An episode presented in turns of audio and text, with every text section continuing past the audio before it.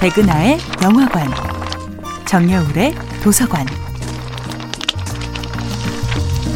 안녕하세요.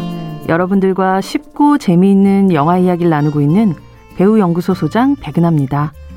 이번 주에 만나보고 있는 영화는 하늘을 걷는 남자입니다. 아마 이 영화를 보기 전 필리페 페티스의 이야기를 듣는다면 많은 이들이 이렇게 물을 겁니다.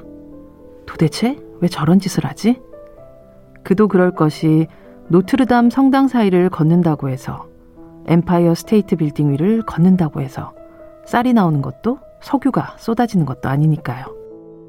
영화 하늘을 걷는 남자에서 많은 사람들이 그에게 똑같은 질문을 쏟아냅니다.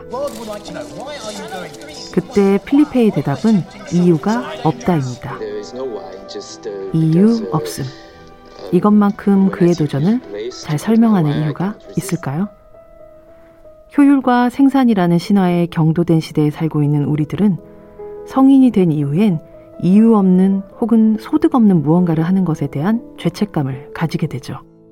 어린 아이들조차도 역사 교육에 도움이 될 만한 만화, 지능 개발에 좋은 놀이 식으로 취미와 놀이에도 이유와 목적을 붙이죠.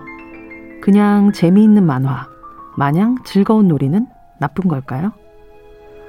거사를 앞두고 괴물처럼 위풍당당한 위용으로 서 있는 두 개의 월드 트레이드 센터를 아래에서 올려다보는 필리페의 얼굴은 공포와 두려움 그 자체입니다.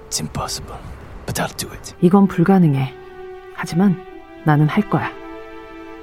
필리페의 연인 애니는 그의 용기를 지지하며 이렇게 말하죠. 네가 하려고 하는 일이 난 사실 이해가 안 되지만 그건 뭔가 아름다운 것이야. 처음 세워질 당시 뉴욕 시민들은 이 거대하게 솟아 올라가는 빌딩을 흉물처럼 생각했다고 하죠. 하지만 필리페의 도전 이후 월드 트레이드 센터는 뉴요커들이 가장 사랑하는 빌딩이 되었죠. 그의 용기가 콘크리트 건물에 생명을 불어넣었기 때문입니다. 달라 보이네. 저 건물이 달라 보여. 그래, 달라졌지. 당신이 저 위를 걸었기 때문이야.